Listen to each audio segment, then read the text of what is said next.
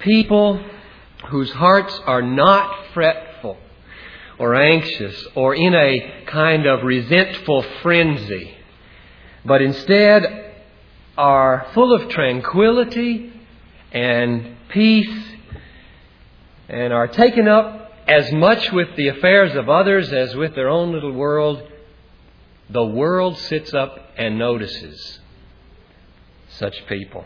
And rightly so, because in all likelihood, where there are such people, something out of this world is at work. The world is full of anxious people.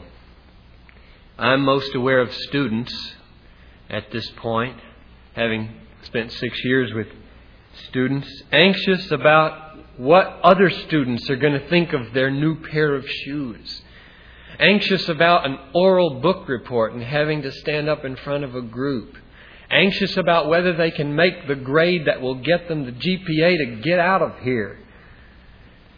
And on and on the anxiety goes. And there are anxious adults. It is not something that only students have.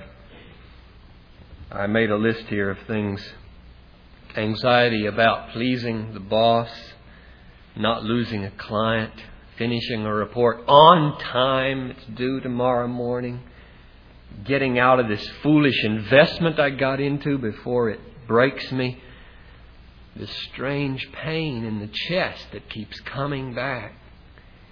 From time to time, there settles over every one of us what Rollin was talking about, I think. That dark, gray, heavy blanket of depressing anxiety. Sometimes you can't even put your finger on what it is that's making you just feel crummy and afraid about tomorrow. The experience is so common that when there are a few people around who live in the joy and the peace and the freedom of Christ, they stand out like stars in the night. The few people who have learned how to obey Jesus' command, be anxious for nothing, they're the salt of the earth and the light of the world. You know, for most of us, when that blanket settles down, life becomes tasteless and dark, and we need the savor and the light of some people who have learned not to be anxious for anything. Now, in the past year, say from January on, the last semester I taught at Bethel, one text has functioned repeatedly, more than any other text, to blow away more fog of anxiety than any other. I can remember time after time, big pile of books under my office, opening the door, and as I go out, saying to myself, Father, unless you teach the class, those who teach it labor in vain. And comforting my heart that in the final analysis, whether anything of value happens in this class is not owing to me, but owing to God. And sometimes that truth would come home to me so strong that I would feel as light as a butterfly walking into class. The text is Psalm 127, verses 1 and 2. Unless the Lord builds the house, those who build it labor in vain. Unless the Lord watches over the city, the watchman stays awake in vain. It is vain for you to rise up early and go late to rest, eating the bread of anxious toil, because he gives to his beloved in his sleep. The main point of this text, I think, is don't eat the bread of anxious toil. Or, like Jesus put it, don't be anxious for what you shall eat. When we grow up, we all have to work for our bread. You cannot escape work unless you just want to be a moocher off other people. But you can work in two different ways. You can work anxiously worrying about how people are going to think of your work and worrying what's going to happen if you don't do it just right. Or you can work with serenity in your heart as serving Christ and not men and eat the bread of peace and not anxious toil. God's will for His children is that they do the latter, that they not work and eat the bread of anxious toil, but that they eat the bread of peace. God doesn't lay down, does He, specific rules in the Bible for how early you should get up and how late you should knock off from your work. But He does lay down this principle. Don't let the motive for your rising early and your knocking off late be anxiety. If for the joy of fruitful labor you feel like working 12 hours a day, so be it. But watch out lest you deceive yourself and really be driven by anxiety or by its twin sister, selfish ambition. Christians will work hard. Nobody's going to go away tonight, I hope, saying, the pastor thinks God does all the work and we just loaf around. Christians work hard. We are an industrious people. We always have been. Ever since the New Testament got a hold of people, we've been an industrious people. But we work hard for the joy of all the good that can come to others through our work, not out of fear at what people might think if we fail. Those are two different ways of working hard. Be diligent as God may lead, and eat the bread you earn. Fret not over what you need, and let not worry burn. That's the main point, I think, of Psalm 127, 1 and 2. God, beloved, that's us, I think, who are in Christ, God's beloved ought not to undertake his labors fretfully from day to day. Now, as I analyze verses 1 and 2, it seems to me that there are two reasons given here for why we ought not to eat the bread of anxious toil. The first one is verse 1. Unless the Lord build the house, those who build it labor in vain. Unless the Lord watches over the city, the watchman stays awake in vain.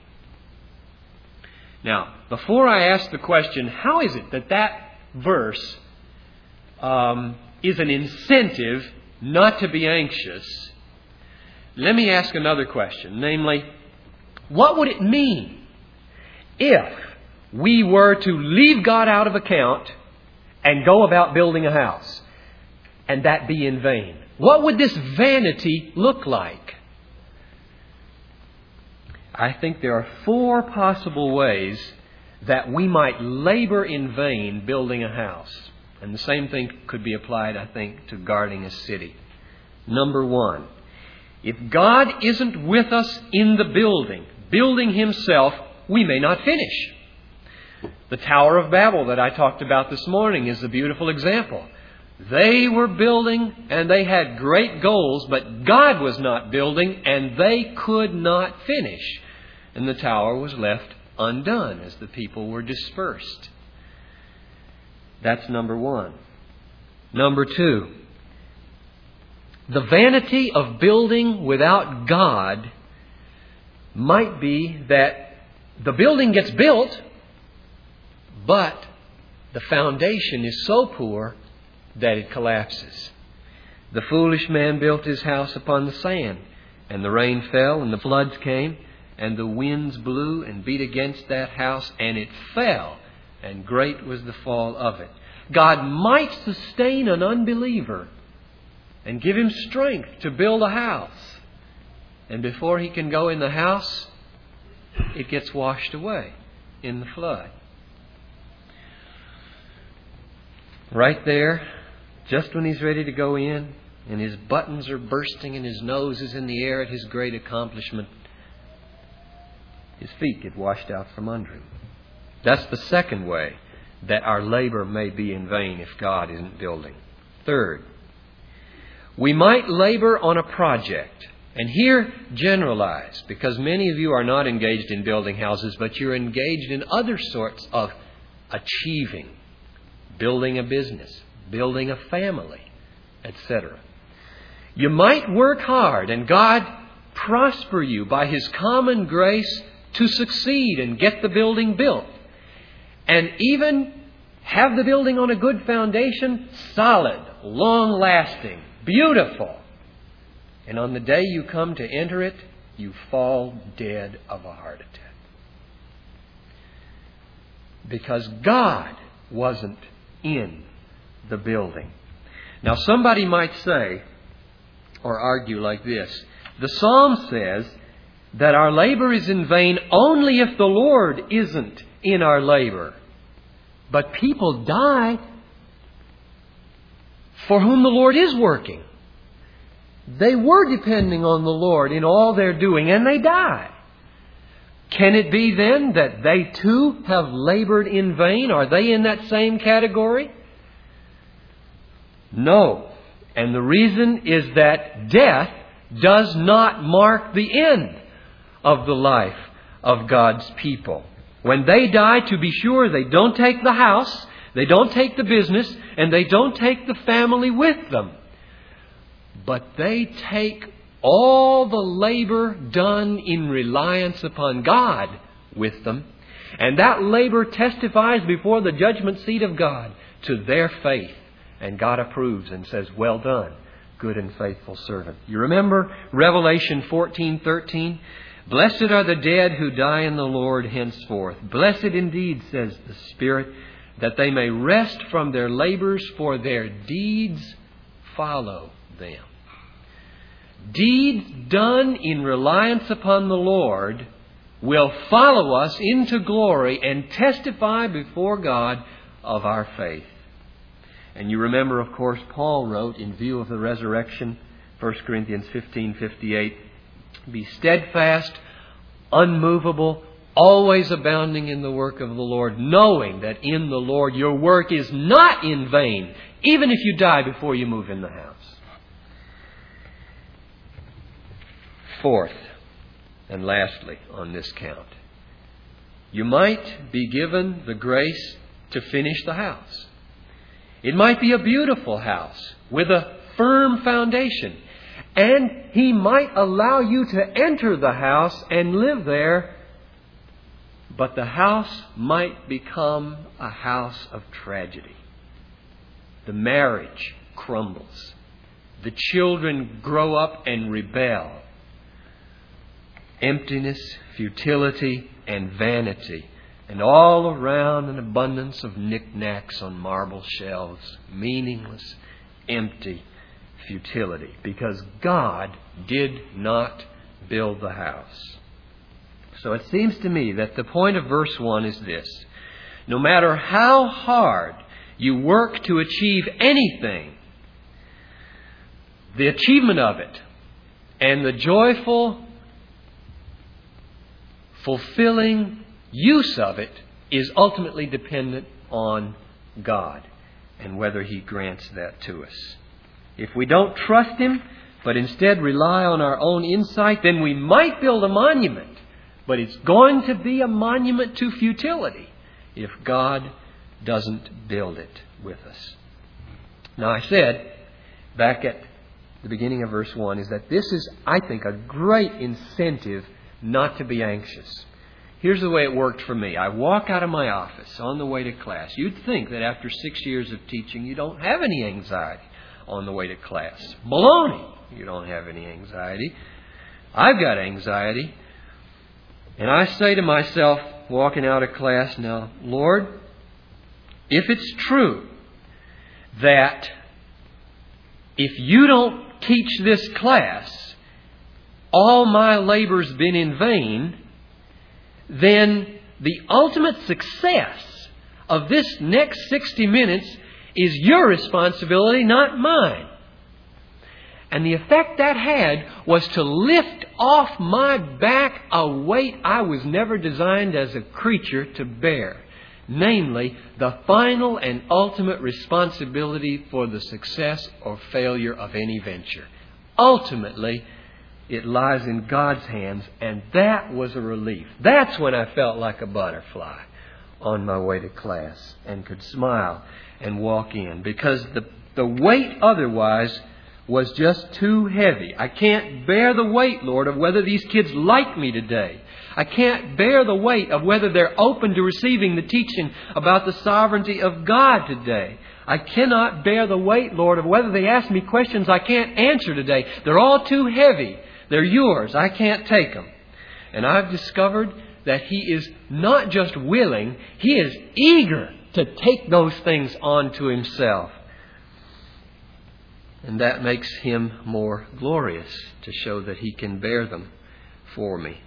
That's the great reason from verse 1. Why the beloved ought not to eat the bread of anxious toil. The second reason comes in verse 2. Don't eat the bread of anxious toil because God gives to His beloved in His sleep.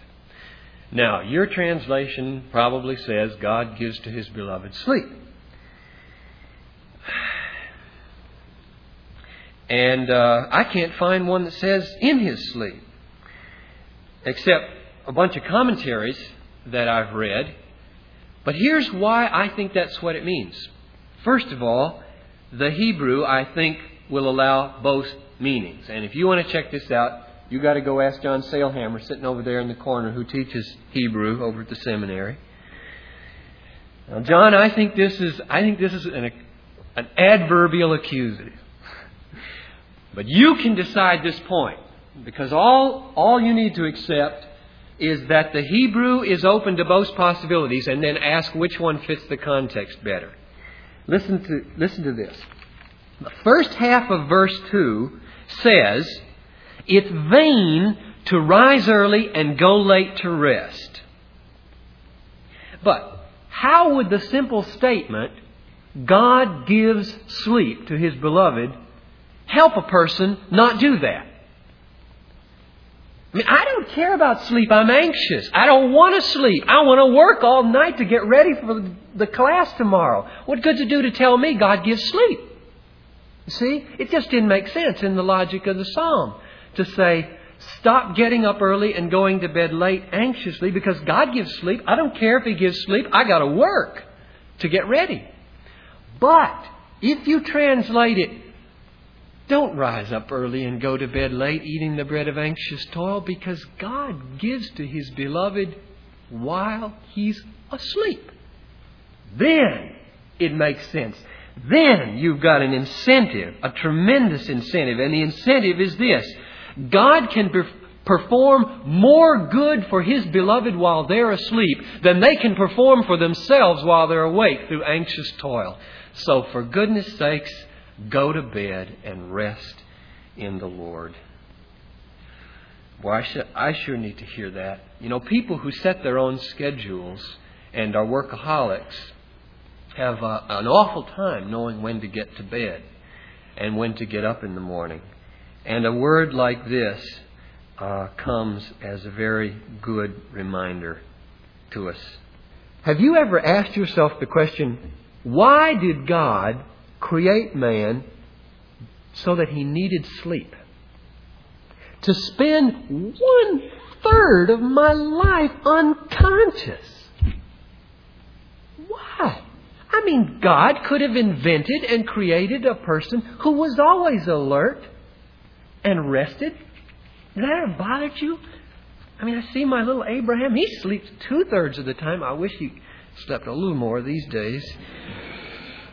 But when I say you sleep a third of your life, you might say, oh no, I get on six. You didn't before you were five, and you won't later on either. And you add it all together, you've slept a third of your life. Why?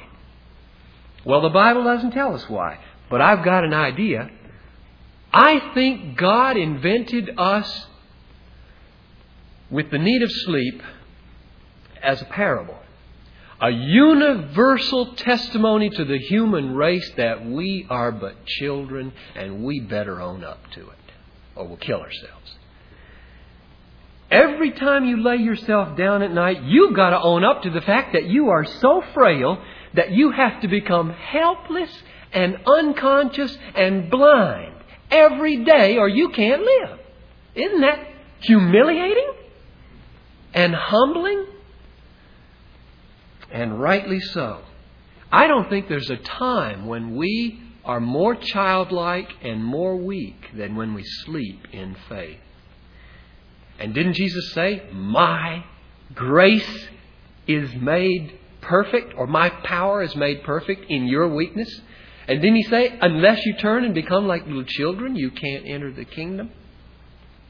And if God's power is made perfect in our weakness, then surely we can believe this psalm when it says that we ought not to rise early and knock off so late, eating the bread of anxious toil, because when we sleep in faith, God is at work with all His might all night on our behalf, changing people's attitudes, doing things that you can't imagine that He might do to make things go the way they should the next day. The great test of faith is can we believe that when we lay our head down to sleep and look at the problem, how in the world is the problem going to get solved the next day?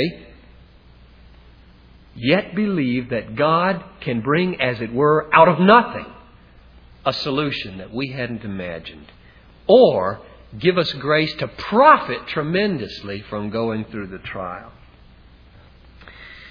William Cowper wrote a hymn. We sang it, I think, last Sunday that has helped me so much since I ran across it. Judge not the Lord by feeble sense, but trust Him for His grace.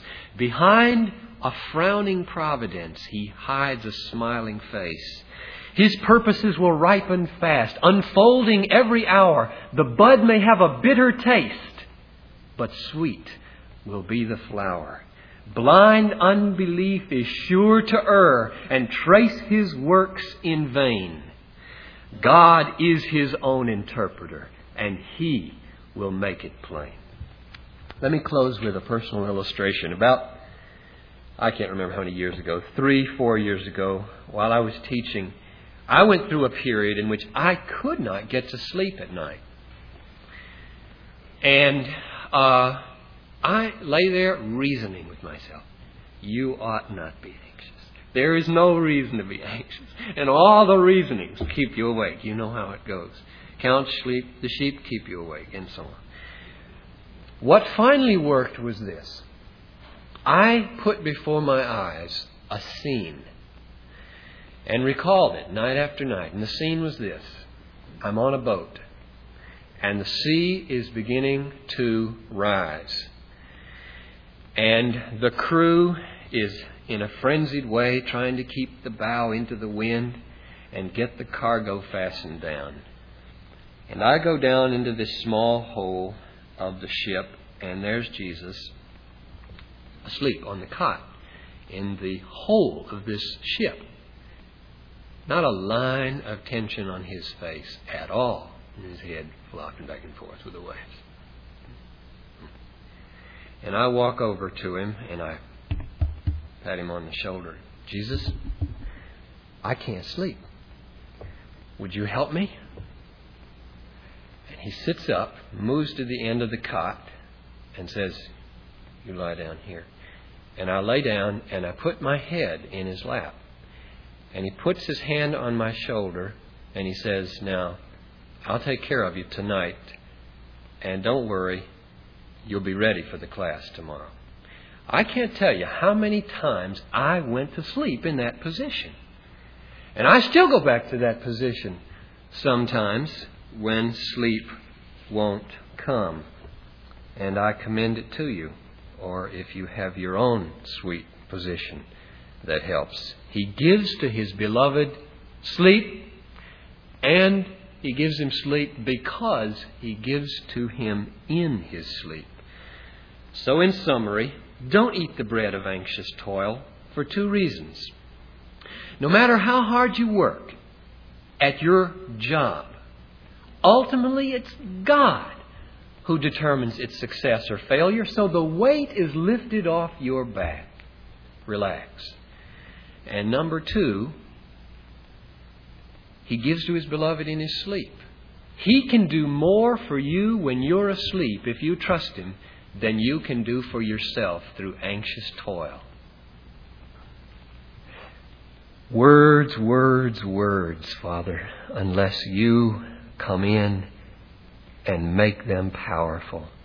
so that this very night, that person who is perplexed about tomorrow will be able to believe you that you give to your beloved in his sleep so that we can rest and be a kind of people then who are not anxious or troubled or running about in a frenzied way, but tranquil with a kind of peaceful abandon and very much taken up not just with our own affairs, but with the affairs of others.